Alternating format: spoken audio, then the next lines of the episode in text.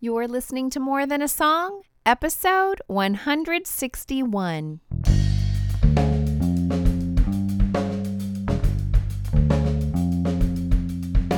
Hello, and welcome to this episode of More Than a Song. My name is Michelle Nezat, and this is the podcast dedicated to helping you discover the truth of Scripture hidden in today's popular Christian music. My goal is to teach you to connect portions of God's Word with the songs you're singing along with on the radio, to help you meditate on truths that will transform your way of thinking and ultimately your life. I recently entered into a partnership with the overflow.com. It's a Christian music streaming service, and they have a staff that has a heartbeat just like my own. And whenever you sign up for their free trial for their service, then you will get a series of written devotions based on some of my more popular podcasts. I'm super excited to see where God's going to take all of this. And I'm also super excited to partner with folks who, like me, love music, but love God's word more. Now, don't get me wrong, I don't think that the only songs that are great are songs that quote scripture directly in their lyrics. However, I do believe that some of the most powerful songs do that. And that is why I chose Steven Curtis Chapman's song More Than Conquerors to lead us to scripture this week. Now, once again, it's one of those songs that when you put it on repeat and pair it with an investment of time in Romans chapter 8, well, it's magnificently powerful. It's this kind of pairing that can truly begin to change the way you think because you're meditating on God's truth through the music. But if you're only going to do one and not the other, then I would want you to spend time in God's Word. But then we have this abundance of wonderful Christian music to help us keep our minds focused on the Lord and His truth. So avail yourself of the tool of pairing great music with strong study. Now, I wish I could play the entire song on this podcast. It's that good. Uh, there's just so much in the song that points back to scripture. And but you can listen to the entire version of the song in my show notes. I link always link to either lyric videos or official music videos. This week's show notes is can be found at michellenezat.com forward slash 161, and you can watch the whole song there. Uh, and there's really no perfect place to start, so I'm just going to start at the beginning. Now there is no condemnation. Now there is no guilt or shame for those who have been covered by the blood of Jesus. The very first lyric of our song leads us directly to Romans chapter 8, where it says, Therefore, there is now no condemnation for those who are in Christ Jesus.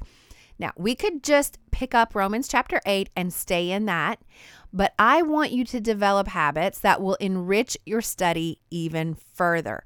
I call these habits bites, Bible interaction tool exercises. And anytime you see the word therefore, I encourage you to figure out what it's there for. So we already know that we need to read more of the context to grasp how we can come to this conclusion that there is no condemnation. So to do that, I'm going to use my all time favorite bite of reading in context. Now, here's the thing about Romans it can be a pretty complex book. This is not a light read. It's rich and it's wonderful, but it can be pretty heady at times. And if, if you just flip back to chapter seven to get the context, you begin to understand that it's almost like chapters one through seven lead up to the therefores found in chapter eight. So I went all the way back to chapter one. Now, the other bite that I used this week was to read out loud. This does a few things for me. It slows me down and it also keeps me focused as I was seeking to comprehend some of the complex phrasing that can be found in scripture, but specifically here in Romans. It's not that Romans uses a ton of words I don't understand, although there there are a few of those as well. It's just revealing these concepts or principles or doctrines that are revealing the ways of God and if I read over it too fast, then I'm either going to get confused or I'm going to miss something. So when you sit down to do this yourself this week, you may find it frustrating. You may get lost in the arguments that Paul is making in his phrasing, but you must persevere. This word that God has given us, it's a gift and it is worthy of our investment. It's okay that it takes a little effort to to reap the reward of the study. So in chapters leading up to chapter 8, Paul discusses much about sin and the law, the effects of sin and how it comes about, and the purpose of the law. And it can get quite complicated. But in verse 1, again, it says, Therefore, there is now no condemnation for those who are in Christ Jesus. So this is again I I don't have time to go through 1 through 7 with you, but when you do that, it will give you a perspective as you lead into this verse. Now we should see this as a celebratory comment. It should encourage us. It should bring us comfort if we are in Christ Jesus. I love the line of thinking in Matthew Henry's commentary. He speaks of what this verse does not say.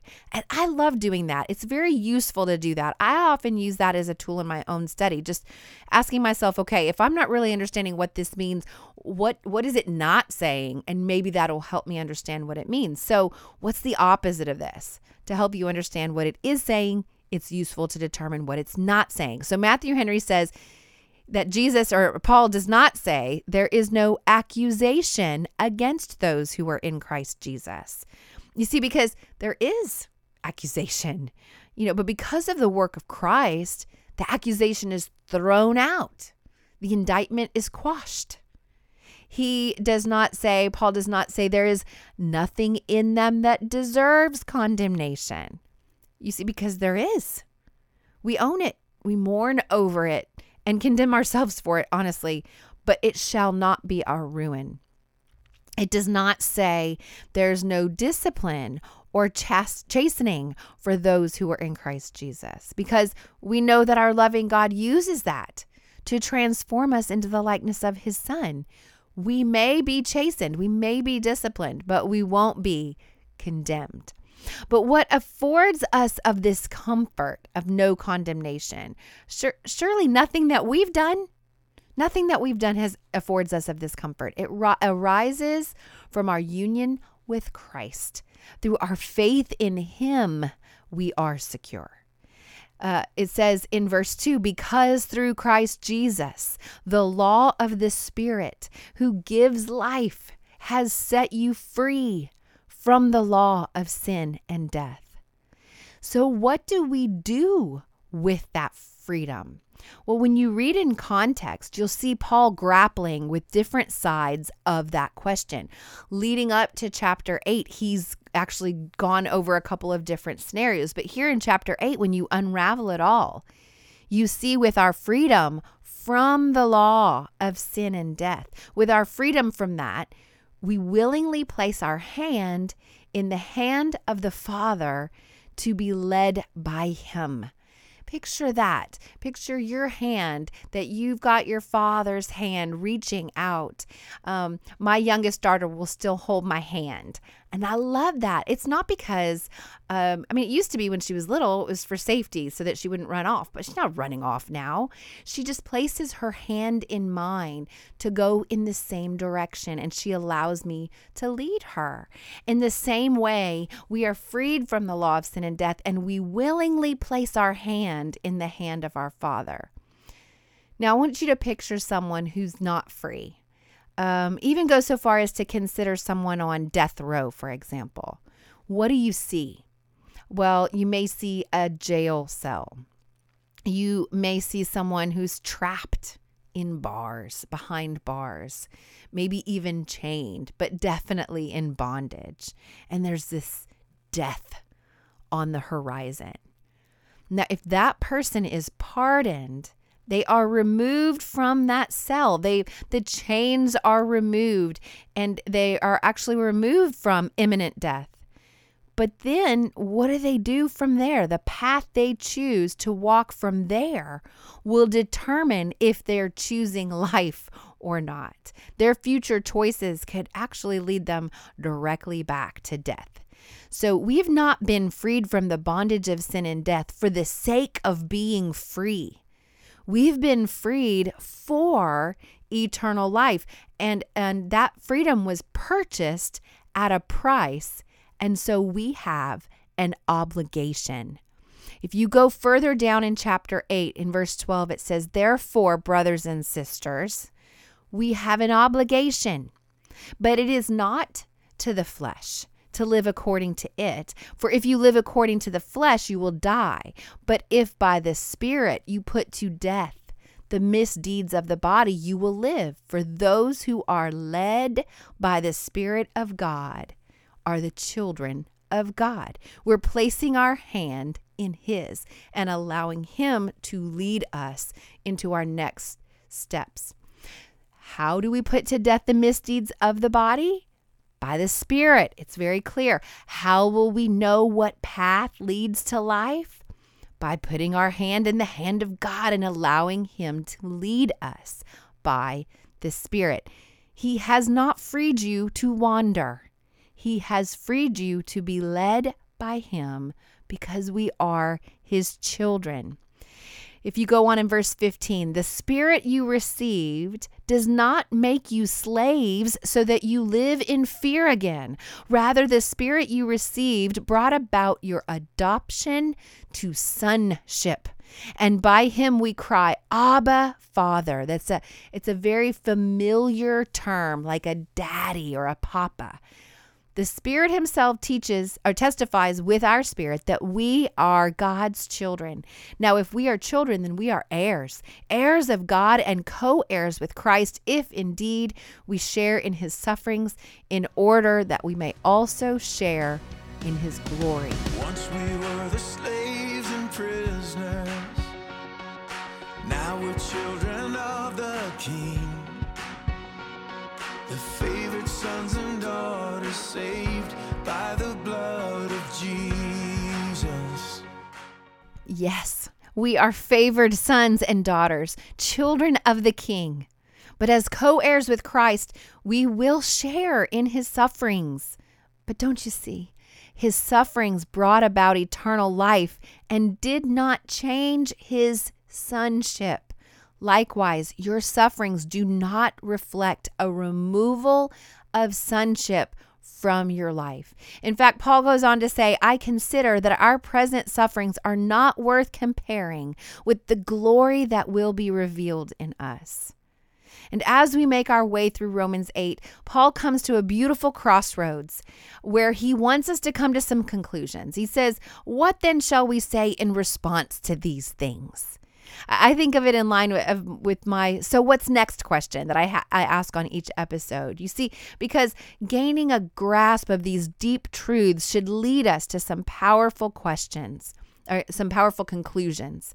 It says, What then shall we say in response to these things? If God is for us, who can be against us? In verse 31. He who did not spare his own son, but gave him up for us all, how will he not also, along with him, graciously give us all things? Who will bring any charge against those whom God has chosen? Is it God who justifies? Who then is the one who condemns? No one. Christ Jesus, who died, more than that, who was raised to life, is at the right hand of God and is also interceding for us. Who shall separate us from the love of Christ? Shall trouble or hardship or persecution or famine or nakedness or danger or sword? No. In all these things, we are more than conquerors through him who loved us. So, what are these powerful conclusions? God is for us. It doesn't matter who's against us. He didn't spare his son. He will graciously give us all things. Remember what we said about accusations? They can bring it, but it will be thrown out. The charges dismissed. No one has the right to condemn. Christ is interceding for us with the Father, and nothing can separate us from the love of God. He goes into this list of things that seem like they should be able to separate us from Christ's love. They're hard things. He gives us a list. He gives us a list, I think, because it's quite possible that we may feel when we come up against these things, we'll feel like it can rip us from God's grasp, remove us from his love. When we come up against trouble, either trouble we've caused ourselves or just standing in the wake of the trouble someone else has caused, it will not separate us from the love of Christ. When we come up against hardship, and, and, and there will be hardship, even the hardship cannot separate us from the love of Christ. When we come up against persecution, it doesn't mean that God doesn't love you, and it can't remove God's love from you. Most of it most of us in the West have not had to endure famine, but even that cannot separate us and add that to add to that nakedness and danger and sword. But then that's not all. Don't stop there because not only will these things not be able to separate us from God's love, but they will not defeat us either. Why? Because no, in all these things we are more than conquerors through him who loved us. I did a little research on that for episode four when I used the song Overcomers, and more than conquerors means over overcomers. We're not just conquerors, we are more than conquerors over these things. We are over overcomers. Not only can they not separate us from God's love, but we will conquer.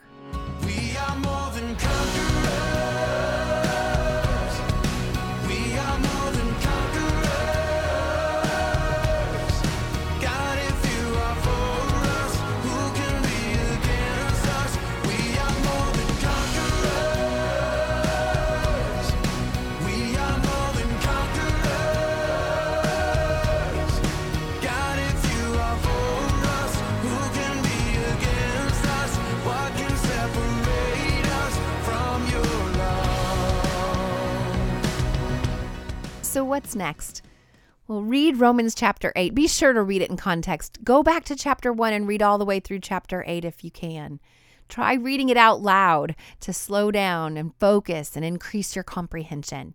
Then pair your study this with this week's song and meditate on those truths that you've been studying. And then while you're in God's Word this week, let me know how you're doing. You can email me, Michelle at MichelleNezat.com. Hop on Twitter at Michelle Nezat or Facebook, Michelle L. Nezat is my public page. And let's talk about what you're learning. This week, I've also had a couple of voicemails. I do have a send me a voicemail option on my website. And I love hearing your voice. You get to hear my voice, but when you send me a voicemail, I get to hear yours. And that is is such a blessing. Now, before I tell you what song will be featured next week, I have a slew of people to shout out to. I can't wait. Get ready. Deep breath. Naomi from Maryland, Marie from Minnesota, Rebecca from Florida, Mike from Ohio, Christina from South Africa, Gina from California, Rebecca from Georgia, Tina from Texas, Rosetta from New Mexico, Joy from Louisiana, Michelle from Florida, Nick from New Hampshire, Virginia from New York, Barry from Illinois, Sherry from Nevada, Keith from the Philippines, Sarah from Florida, Richard from Pennsylvania, Pam from Michigan, David from California, Brian from Minnesota, Laura from Illinois, Matthew from California, Brenda from Newfoundland, Canada, Mary from Mississippi, Renee from Michigan, Quasi from somewhere in the U.S., Brandy from Alabama, Patrick from the U.S., Mary from North Carolina, Cheryl from Texas, Joan from Pennsylvania. These are my newest subscribers to my website. Welcome. Now, the benefit of subscribing is that I will email you once a week and in that email, you will get a weekly memory verse resource. You can display that on your smartphone, your tablet, your desktop, or you can print it out. You will also get an email recap of the week's episode, and you'll get instant access to any of the resources, the extra resources that I create from time to time for my episodes. And all of that is just my way to say thank you for listening. I wish I could sit over coffee and chat with you and hear your story and say thank you, but I, I do all of this just as a, as just a small token to say thank you for listening. So head over to michellenezat.com to subscribe today. And then don't miss an episode of my podcast. You can subscribe directly in iTunes or Stitcher Radio if you have an Android device. And while you're there, would you mind leaving me a written review and a star rating? It encourages me, of course, but it also helps me stay visible to new listeners. And as always, if you take the time to review my podcast, I will take the time to personally thank you right here on the podcast. Well, that's it for this episode of More Than a Song. Next week, I will use the song In Jesus' Name by Darlene Zschech. This was a request by one of my listeners, Sarah. And but if you liked this episode, would you mind sharing it with others? I've made it really easy. With just one click, you can share via Facebook, Twitter, or email. Just head over to michellenezat.com forward slash 161. And then while you're there, I'd love to hear from you. Click on comment to join the conversation. Until next time, take time to meditate on God's Word and consider His ways.